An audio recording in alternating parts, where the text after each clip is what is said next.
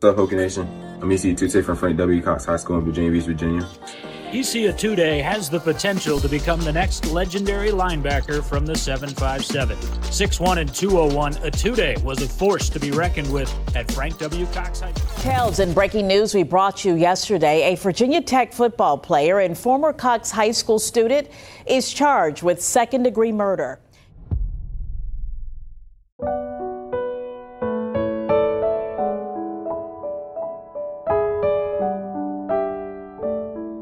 嗨，大家好吗？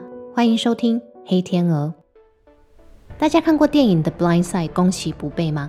港译守护有心人，或是直译翻作弱点。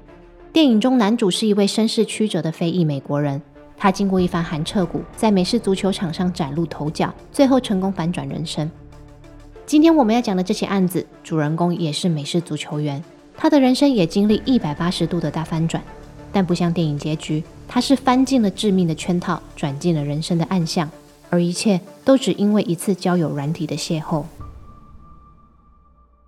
案件发生在美国维吉尼亚州的布莱克斯堡，这个动静皆宜的城镇有山有水，有人文有历史。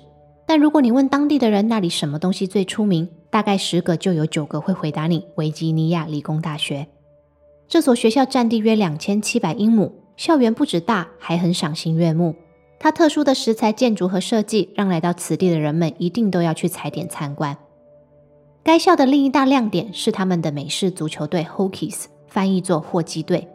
根据美国体育电视网 ESPN 的实力指数预测，霍基队在2020年赛季开打前排名第二十五位，队伍的实力与潜力都不容小觑。而我们故事的主角就是霍基队于2021年招募进来的新血之一。他带着雄心壮志入学，准备在球场上大显身手。没想到第一个学期才刚结束，他就突然成了新闻跑马灯上的谋杀犯。这到底是怎么一回事？学生、球员、杀手这三个身份又是怎么会全部落到一个十八岁的少年身上呢？让我们从二零二零年的七月说起。二零二零年七月，十七岁的高中生 E.C. Etute，全名 Ismael Etute，在推特上发了一个影片。画面中，他在球场与健身房中训练。身高一百九十公分、顶着辫子头的这个少年，此时看起来充满了自信。影片的旁白是他的声音，他在感谢过去一年多来诸多学校对他的赏识和家人给他的支持。影片的最后，他穿着深红色的球衣，戴上写着 “VT” 字样的帽子。正式宣布自己选择加入维吉尼亚理工大学。其实离他们这一届高中生毕业还有接近一年的时间，但各所大学早早就开始跑招募行程。他们邀请顶尖运动员们到校园参观，尽可能要拉拢人才入学籍。而 Easy 作为出色的美式足球员，自然是炙手可热。看到他还没十八岁，已经开上玛莎拉蒂，的确是挺惊讶的。但这位年轻人让我更印象深刻的是他的名字，因为他很少见也很难念。查了一下词源，才发现他的背景就写在他的名字里。e c m a m m n 一词源自奈及利亚，意思是我和我的子孙走到哪里都将受祝福，成就大事。E.C. 的父母亲的确来自奈及利亚，于1990年代移民美国。会这么给孩子取名，无非是希望他们在异国的土地上能好好发展。而在家中排行老三的 Easy 没有辜负父母的期望，他发挥他运动的天赋，搭配努力，如今成为十二所大学争抢的明日之星。二零二一年一月十五号，刚过十八岁生日没多久的 Easy 离开了家乡维吉尼亚海滩，只身前往西边的布莱克斯堡上大学。这个时候的美国正处在新冠病毒死亡人数的巅峰，民众都尽可能的减少群聚，与彼此保持距离。所以，Easy 刚到学校的那几周，没有迎新派对，也没有活动，他几乎都是一个人度过。处在新环境，又没有家人朋友在身边，Easy 感到特别的孤独。即便后来春季练习开始，球队成为他生活的重心，他仍然渴望圈外的社交。跟身边的同学一样，Easy 也有使用交友软体 Tinder，上面有用户的档案和照片，喜欢的话就右滑，不喜欢就左滑。双方如果配对成功，就能跟彼此在讯息区聊天，培养感情。二零二一年四月十号，Easy 配对到一个女生叫 Angie Renee，照片里她穿着蓝绿色的上衣，衬托出肌肤的雪白，没有刻意摆姿势，但笑得很温柔。她跟 E.C 说，她刚从大学毕业，现在住在维吉尼亚理工大学的附近。聊没几下子，她就大方开口邀请 E.C 来家里做客。见对方如此主动，E.C 也很心动。不过他知道单独去一个陌生人的家不太安全，于是就提出他想带队友一起赴约。没想到女方一口就答应了，还说三人行他也非常欢迎。当天晚上大约九点四十五分，E.C 和队友 Deshawn 两人噗噗噗骑着机车骑到了 Angie 的公寓。他们顺着阶梯往上走，还没来得及敲门，门就已经掀开了。但公寓里非常暗，暗得看不清门后的人。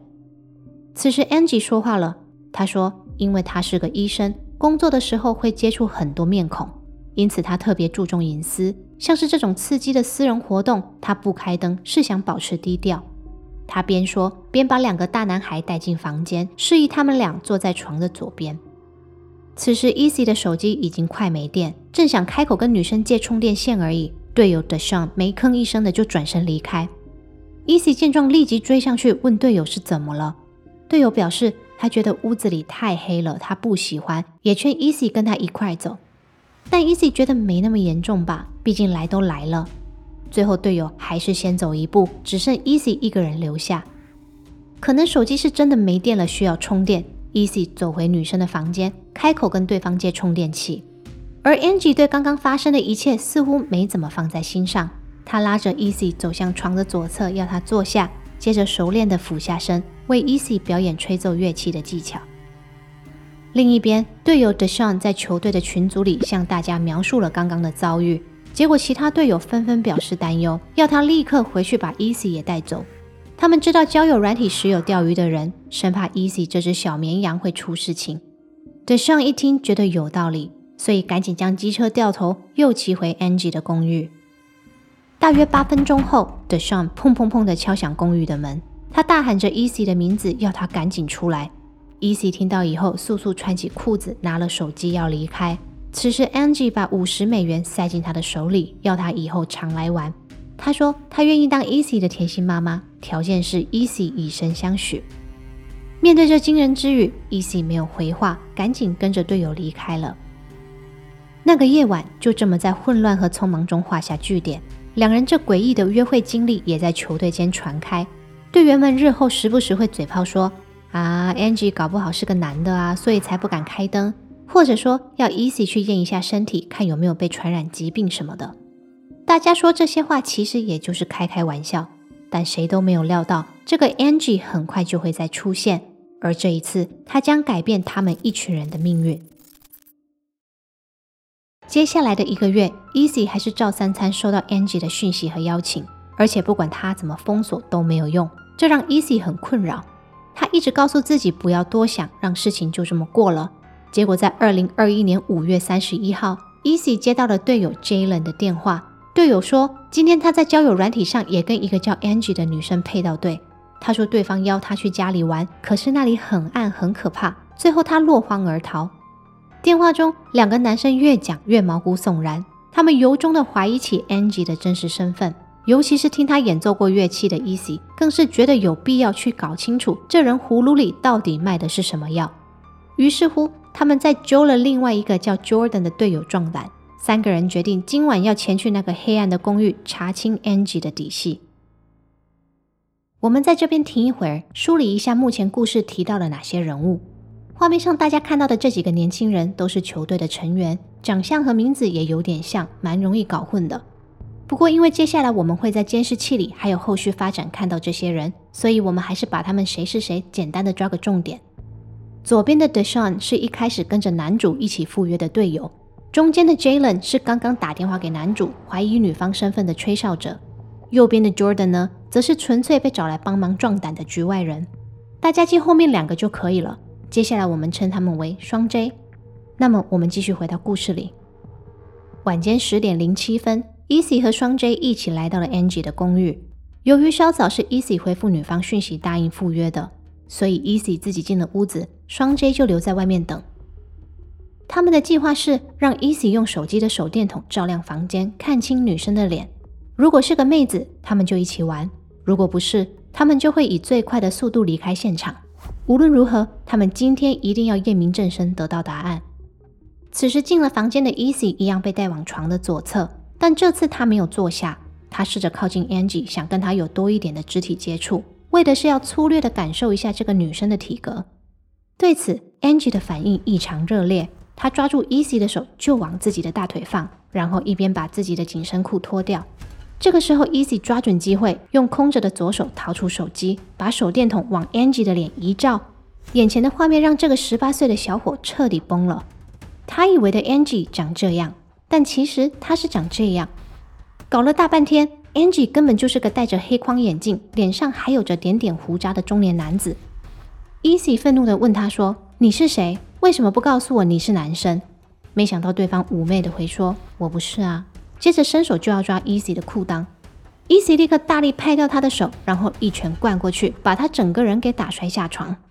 两人随后在地上扭打起来，Easy 手脚并用，又是踢又是挥拳的。最后他起身，哭着走出房门。这整个过程不到三分钟，所以双 J 看到 Easy 走出来的时候也懵了。他们看着他脱下上衣，一言不发的往外走，也赶紧跟了上去。离开公寓后，Easy 坐在路边。双手的指节上还沾着血迹。沉默好一阵子之后，他只对双 J 说了一句话：“Angie 是个男的。”双 J 想要安慰 Easy 陪他聊聊，但 Easy 说他想一个人静一静。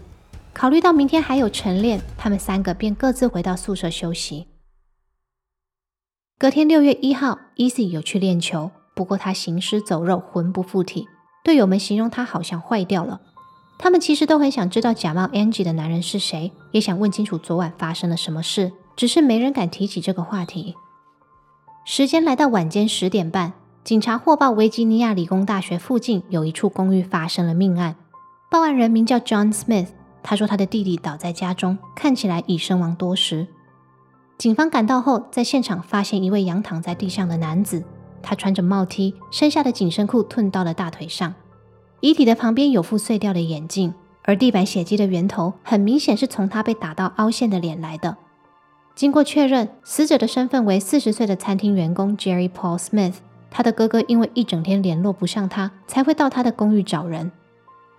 接下来要发生的事，你们已经知道了。警方调阅公寓的监视器，随即就锁定了最后来到这里的三位黑人男子。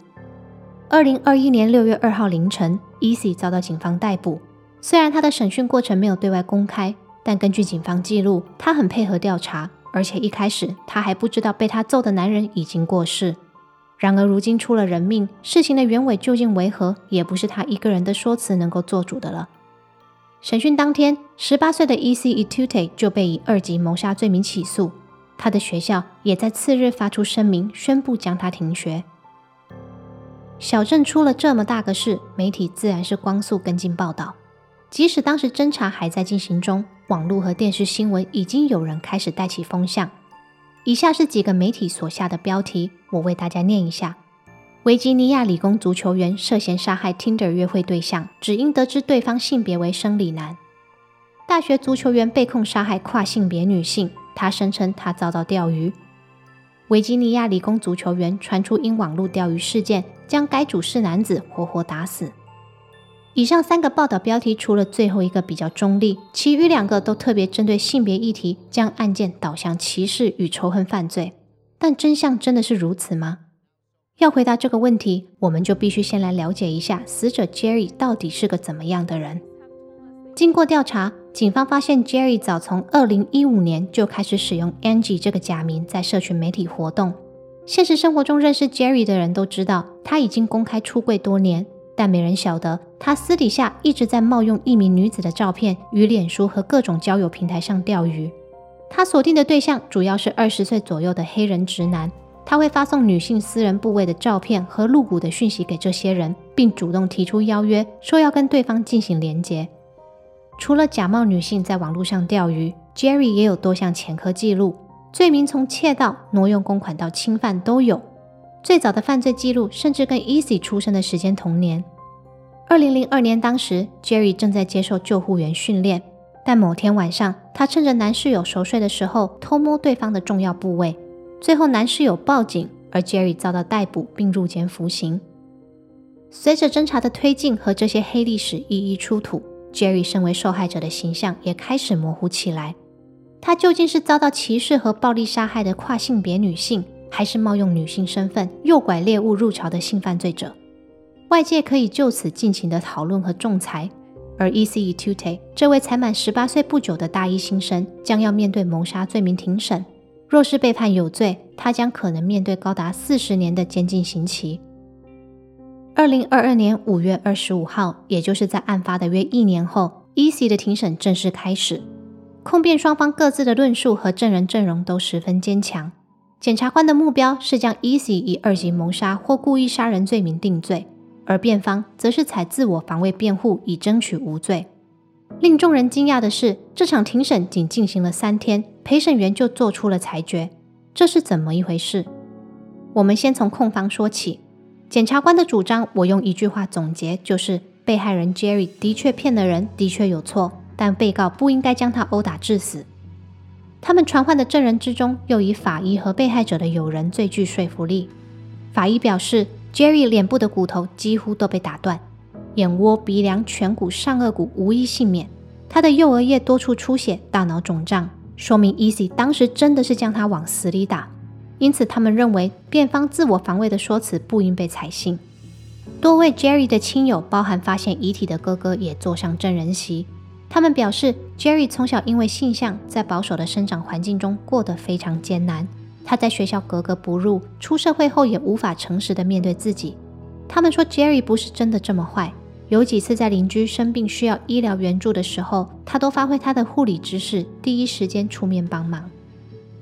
而辩方这边律师的策略也非常清晰明了，我一言以蔽之，就是 Easy 是个好孩子，他遭到被害人欺骗进行性行为，冲突当下被害人试着攻击他，所以他才反击而造成悲剧。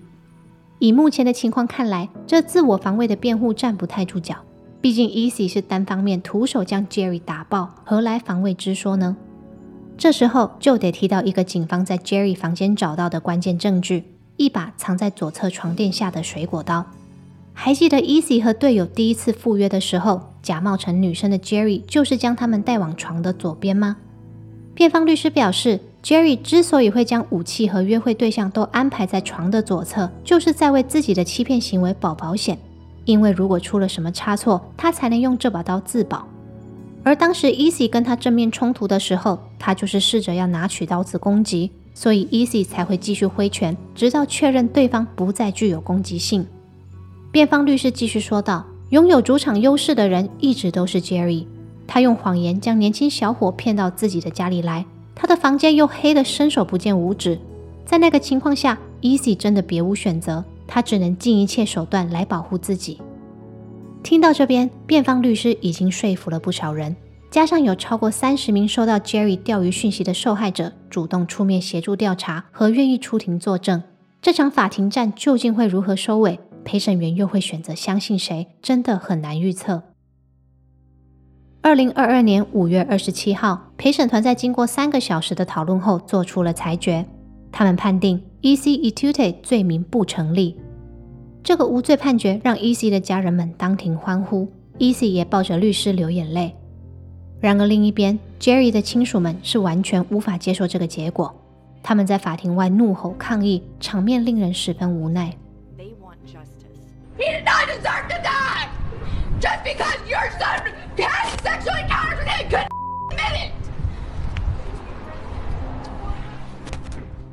审判结果出炉后，网络上有一群人讨论起 Easy 在最初的审讯过程中，并未提及自己曾遭到攻击这件事。他们认为 Easy 所谓的自我防卫只是个幌子，他会将被害人殴打致死，全是因为他歧视多元性别，他恐同。然而不可否认的是，如果 Jerry 冒用别人的身份骗取约会对象的同意而进行亲密行为，那这个同意就不应该成立，也意味着他的作为已经构成侵犯。所以，比起性别议题，我认为他们之间的交流是否合意，冲突的当下，Jerry 到底有没有攻击 Easy 的意图才是重点。而这个问题的答案，陪审团已得出共识。至于判决是否公义，就留给各位来评判了。What dating apps have you guys been on? Tinder. Grinder, Tinder, Tinder. 真的。最后，我们来聊聊交友软体的部分。以往这一类的犯罪受害者为女性居多，但本案是一个例子，证明无论何种性别都有可能是诈骗和钓鱼的受害者。根据警方的调查报告，案发前几年就有多位男性向 Tinder 举报过 Jerry 的档案是假的，但成效不彰。每一次 Jerry 都有办法通过手机认证卷土重来，这不免引发大众的议论，质疑交友软体是否应当承担起更多的责任，保护用户的安全。然而，交友软体或是类似的平台没有办法对所有用户进行背景调查，加上现在人工智慧可以非常容易的生成图片跟照片等内容，看得到的东西都不见得是真的了。那看不到的东西，像是人的意念，就更不用说。因此，仰赖平台来过滤真伪，恐怕不切实际。用户们必须自己分辨约会对象有没有犯罪意图，弄清楚对方要的是爱、是钱还是身体。二零二二年四月到八月，也就是案发的约一年多后，Easy 和另外三位队友都陆陆续续转学到其他学校。虽然少了镁光灯和粉丝的追逐，他们依然在球场上打球，做着他们热爱的事。在外界看来，Easy 赢了庭审，赢回了他的人生。